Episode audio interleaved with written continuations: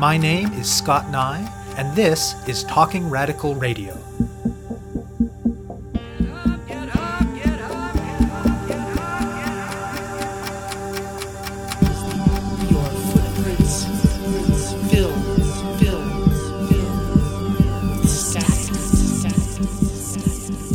Hello, and welcome to Talking Radical Radio, where we bring you grassroots voices from across Canada. We give you the chance to hear many different people who are facing many different struggles talk about what they're doing, how they're doing it, and why they're doing it, in the belief that such listening is a crucial step in strengthening all of our efforts to change the world. On this week's show, I'll be speaking with Alvin Finkel. Among people from the rest of Canada, Alberta has a reputation for being extremely conservative. Certainly, you don't have to look too hard to find reasons for this reputation. After all, with the exception of the recent one term NDP government, the province has been governed by right wing parties consistently since the 1930s. And the oil industry plays a major role in the province's political culture, as do organized Christian conservatives. Yet today's guest argues that Alberta also has a rich history of progressive politics and radical struggle. The Cooperative Commonwealth Federation and later its successor, the NDP, have always had a strong base in the province. And while restrictive legislation limited its growth in some respects, the labor movement has always been present and vibrant. The province saw month long general strikes in Edmonton and Calgary in 1919, coalfield militants in the 20s, and a famous hunger march by workers and farmers in the 1930s. Or for more recent examples, you can look to the major strike wave that rocked the province in 1986, and to the coalitions of unions and community groups that have actually been surprisingly successful in the last few decades at putting limits on the damage that right wing provincial governments could do to public services. Alvin Finkel is a history professor at Athabasca University. He's the author of 13 books, most recently Compassion, A Global History of Social Policy from Red Globe Press. He is also the president of the Alberta Labour History Institute. The organization was, quote, founded in 1999 by a group of trade unionists, community activists, archivists, and historians who decided to take the first steps to collect, preserve, and publicize the stories of Alberta's working people and their organizations. With a large dose of volunteer labor, as well as small grants, donations from unions, and their own fundraising, they've kept the Institute going strong for two decades. The core of the Institute's work is oral history interviews. They sit down with workers and do in depth interviews with them about their lives, their work, their unions, and the labor struggles they've been a part of. Over the years, they've in part selected interviewees so as to document key struggles in Alberta's history, and they've tried to talk to a broad spectrum of workers in terms of gender, racial background, union versus non union, industry, and location within the province.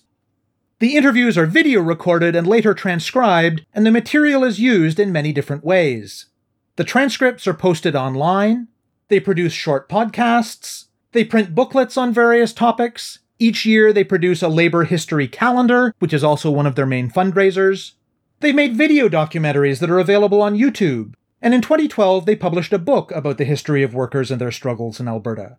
The main audience for the Institute's work is people active in the labor movement as well as members of the general public, but Finkel and other scholars who are involved have also used the oral history interviews as the basis for academic work. Finkel's latest book, Compassion, does not draw on this material, but rather is a history of the different ways that societies around the world have cared for vulnerable people. But it connects to the Institute's work in that struggle by workers and communities has always been central to winning improvements in social policy and social provision, in Alberta, in Canada, and around the world. I speak with Finkel about his new book, about the history of workers and their struggles in Alberta, and about the work of the Alberta Labour History Institute. Hi, I'm Alvin Finkel. I'm president of the Alberta Labour History Institute. I have a, had a long uh, career as a professor of history at Athabasca University, and I've written 13 books, the most recent of which is Compassion, A Global History of Social Policy. I'm from the north end of Winnipeg, so I think I come by my radicalism naturally. I'm from a working class family. I became involved in political stuff as a student. I edited the Manitoban, the student newspaper at uh, the University of Manitoba and I was involved in the anti-war movement and in labor support. And so later, as I decided to become an academic, Actually, I'm a, I was a blacklisted journalist. So I went back to university, did a master's and then a PhD in history, and it was kind of natural for me to focus on social struggles in my work. The Alberta Labour History Institute was founded 20 years ago. Its mandate is to record interviews with labor militants and just ordinary working people to discuss major labor events as well as just working conditions and worker struggles. If you look at our website, what you'll see are transcripts of those interviews and short podcasts from the interviews. How did the Alberta Labour History Institute get started? There'd been talk for a number of years about having some kind of organization that looked at Alberta labor and radical history. Because, I mean, Alberta has this reputation as being this ultra conservative province. But those of us who were involved in doing labor history, as well as people who were working for the trade union movement, were aware that that wasn't really true, that in some ways that's an invention of the media and of the kinds of governments that we had been electing in Alberta. But that Alberta, after all, was the place where the Western Labor Conference was held in 1919 that supported the one big union. It's the place where the CCF was founded in 1932 it's a place where you had more elected labor representatives in the 1920s than you did in most places in the country, and had a very radical history in terms of mining. So we were aware of all of these kinds of things, but they were not things that the general public knew. Certainly, most trade unionists didn't know anything about this stuff. So we got the idea that it was necessary to provide a kind of counter history of Alberta and one of the things that I think that got us going was that so many of the people who had been involved in earlier labor struggles were getting old and would die without their story being told. So we wanted to be interviewing those people right away and get that kind of material recorded, get that kind of material out there for working people in Alberta to know something about.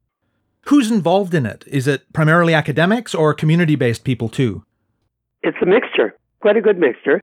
Our very first president was Dave Werlin, who is uh, a former president of the Alberta Federation of Labor. And Dave Werlin is a rather important person historically in the labor movement because he was the first open member of the Communist Party to become a president of a provincial federation of labor. He was the president of the AFL from 1983 to 1989 and encouraged labor struggles during that period. So he's one example of somebody from the labor movement who was involved from the beginning. Jack Hubler, who for many years had been the executive director for the pipe fitters, was also involved almost from the beginning.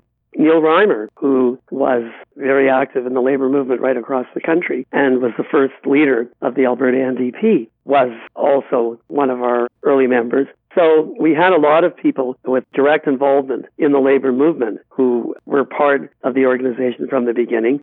As well, we had people who were employed within the labor movement who wouldn't necessarily be as well known to the public, plus labor academics like myself.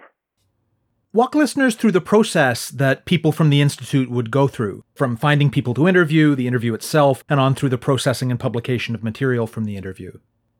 We have an oral history committee that sits down and thinks through who it is we want to interview. We try to cover a broad spectrum of workers, both unionized and non unionized, and we try to take into consideration a balance of genders and of indigenous versus non indigenous, racialized workers versus white workers.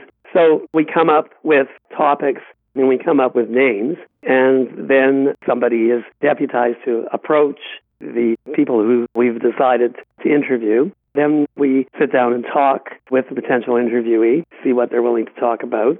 And then we send an interviewer and a videographer to do the interview. We get a transcript done by a person who's qualified to produce those transcripts. And when we go through the interview, choose the things that we think are most salient and put that into a podcast. And then the whole thing is put online. And we also submit these interviews to the Provincial Archives of Alberta. What kinds of things have the Institute or people associated with it produced based on these interviews? First of all, we often combine these materials in videos, but yes, there are also academic papers that have been done from this work. We've produced seven booklets on topics ranging from the coal mines in Alberta to labor legislation in Alberta. And those booklets are all available on our website as well as in print. And we've produced a book called Working People in Alberta, A History, which we released in 2012 in conjunction with the centennial of the Alberta Federation of Labor. But it's far more than a history of the AFL. It's an attempt at looking at the history of working people in Alberta from Indigenous times to the present. I know from my own experience that the kind of work you're talking about is quite labor intensive. Are you able to find funding for it, or is it largely volunteer based? It's largely volunteer. The interviewers are not paid, but we do have to pay the videographer. It's somebody who's doing it as semi volunteer, so it's at a quite reduced rate. We do have to pay printers for our booklets, obviously. We have to pay the transcript person. But most of the work really is done by volunteer labor. We do have grants from the Edmonton Heritage Council and from the Alberta Historic Resources Foundation. And the unions have been generous in supporting us too. Some unions give us an annual donation. Others buy our calendar. That's our main annual fundraiser is we produce a calendar that's more than just a calendar because what it is is a history of certain things that we're highlighting that year and we sell the calendars at $10 a pop, but of course they're fairly cheap to produce. So that's a major fundraising activity for us. Has it been much of a challenge to ensure that you get interviews with people from outside of the major cities? We do have a branch in Calgary. We've had projects where we are mainly doing the interviews outside of Edmonton. We did have a grant in 2005 from the Federal Heritage Department that was for the Alberta Centennial that allowed us to go up to Fort McMurray and down to the south of the province and do a fairly large number of interviews, both individual and group. So we do have some balance within the province. I think that the Edmonton interviews are probably overrepresented, but you know certainly there is a representation from the rest of the province. What are some key elements from the work that the Alberta Labour History Institute has done over the years around the history of workers and the labour movement in Alberta that you think are important, but that people in the rest of the country are not likely to know about? Well, for example, the summer of 1986 in Alberta involved a huge number of strikes that went very much counter to the idea of labor quiescence in Alberta. And we've done a lot of interviews about that. And we held a special workshop on that in 2016 to mark the 30th anniversary. That is something else that we do is we hold events to talk about the kind of research that we've done, to show some of the videos that we've produced and have speakers talk about those events. So yeah, the summer of 1986 may not be known very much in the rest of the country, People do tend to know about the big Gainers strike that went on that year, but there were six other major strikes going on at the same time. The involvement of Alberta workers in the general strikes of 1919 is probably not known to many people. People know about the Winnipeg general strike. They are less likely to know that at the same time, the workers in Edmonton and Calgary went out for a month in solidarity with the Winnipeg workers. And the miners in the province shut down the coal mines for about four months for their own reasons. So these are some of the things that people wouldn't know too much about. Another one is Friends of Medicare. We have an important organization in this province that was largely founded by the unions that was formed in 1979 because there was a sense that the then conservative government was undermining public medical care with allowing doctors to extra bill, allowing more and more services to not be part of Medicare. So we've done a whole series of interviews with people who have been involved with Friends of Medicare from its founding in 1979 to the present. And what about labor community coalitions to resist government cutbacks and so on? Is there a history of that in Alberta? Absolutely. In fact, it's probably stronger in Alberta than anywhere else in the country that the labor movement feels the need to work very closely with progressive elements across the community. So, for example, the Parkland Institute was founded during the Klein years in the 1990s to do research on issues of public programs and public needs. And then in the early 2000s, Public Interest Alberta was formed as a kind of a lobby group to press for the need to preserve and extend public services. Friends of Medicare, as I've mentioned, is another one of those kinds of organizations. The labor movement is very involved with all of these and works quite closely with them. They don't try to dominate. They try to work with as many civil society groups as possible that stand for a progressive province, a progressive world. You alluded earlier to the fact that Alberta's conservative reputation isn't necessarily deserved. Where does that reputation come from? And how do both the reality, such as it is, and the myth of it factor into the challenges that workers and workers' struggles face in the province? Well, we had a social credit government from 1935 until 1971, followed by a not very progressive, progressive conservative government from 1971 all the way until 2015, when the NDP finally formed a one term government.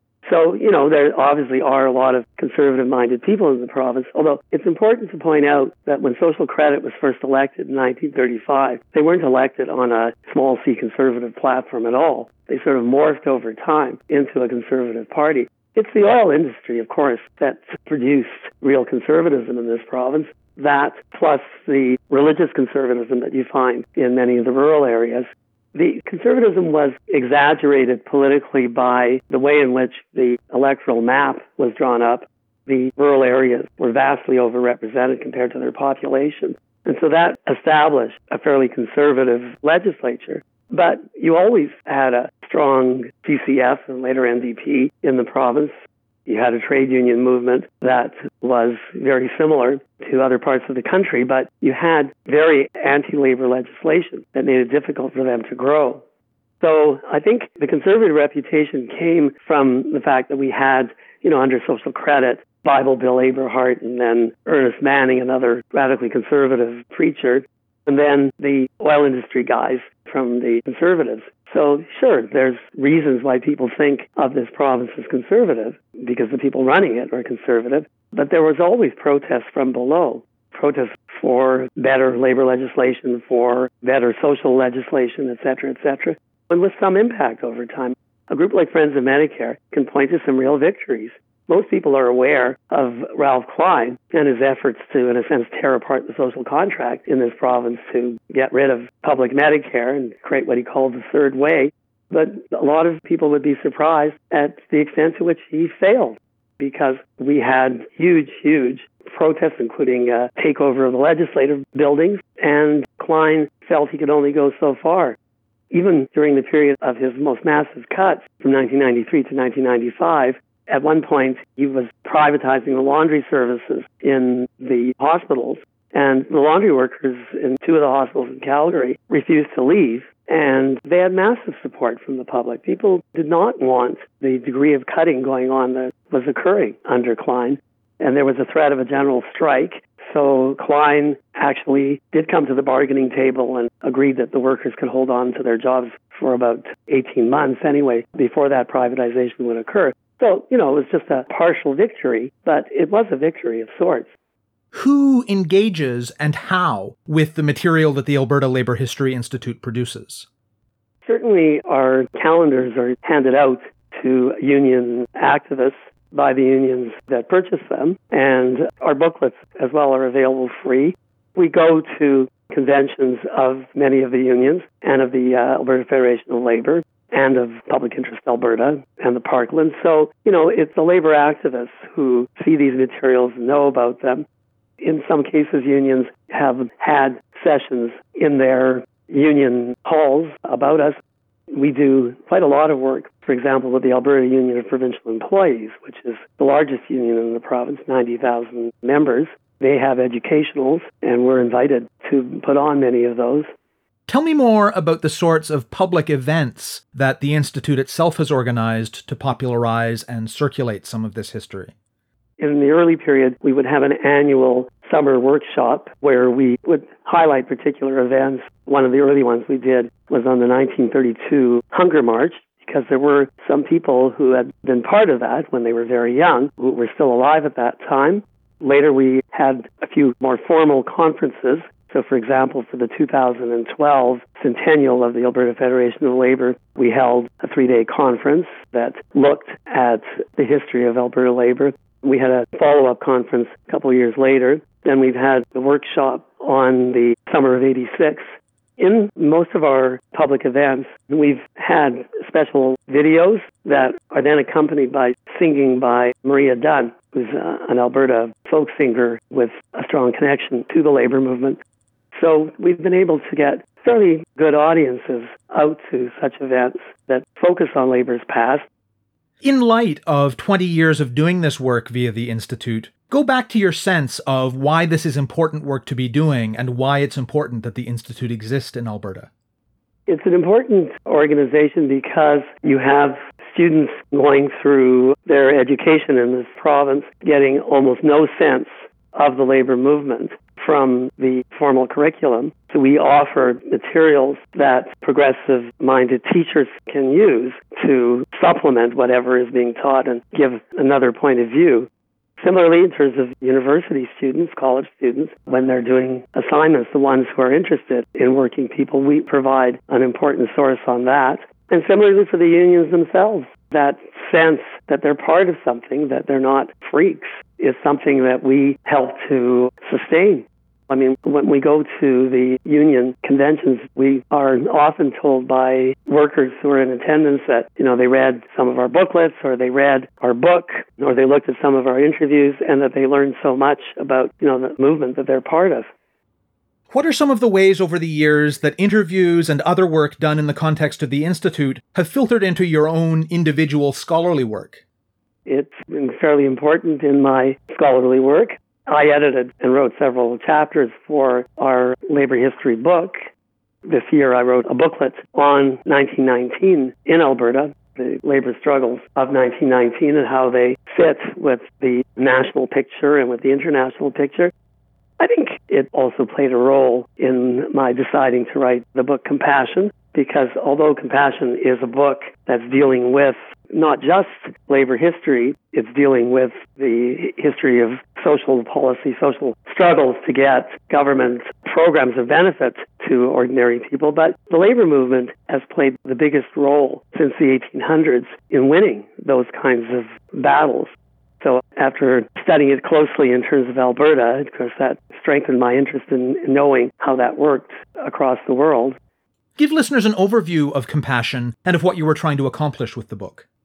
Compassion, as one of the reviewers put it, is a comprehensive review of global welfare provision. The way he put it was, who knew it was possible to write an epic panorama of the welfare state?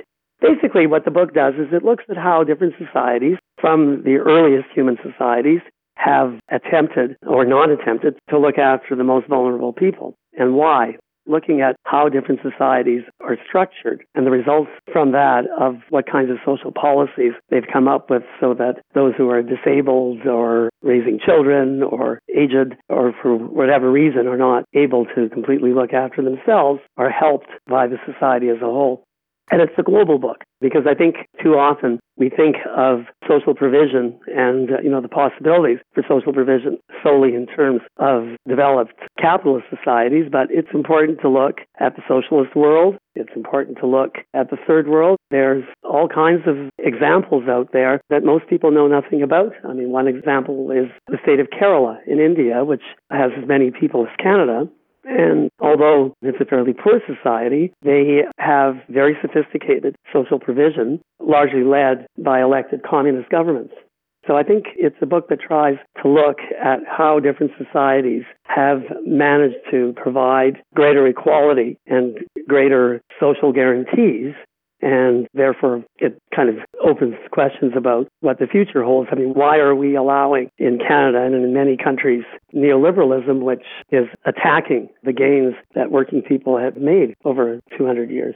The interplay between social struggles from below and the actions of those who are the ruling classes is always important to look at because, of course, the big capitalists and other powerful people don't want to share very much. They're not compassionate people. But they recognize a need for some social stability if they're going to last in power, if they're going to be able to hold on to at least some of their economic and political power.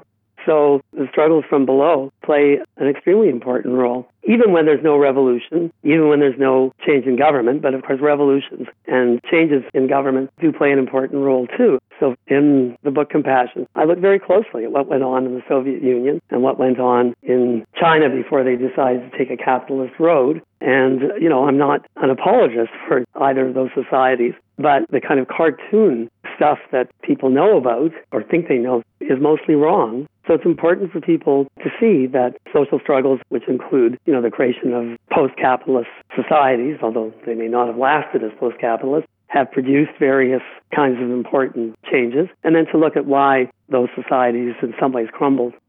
What are some of the key moments specifically in the Canadian context in which struggle by workers and others has been central to improving social policy and social provision?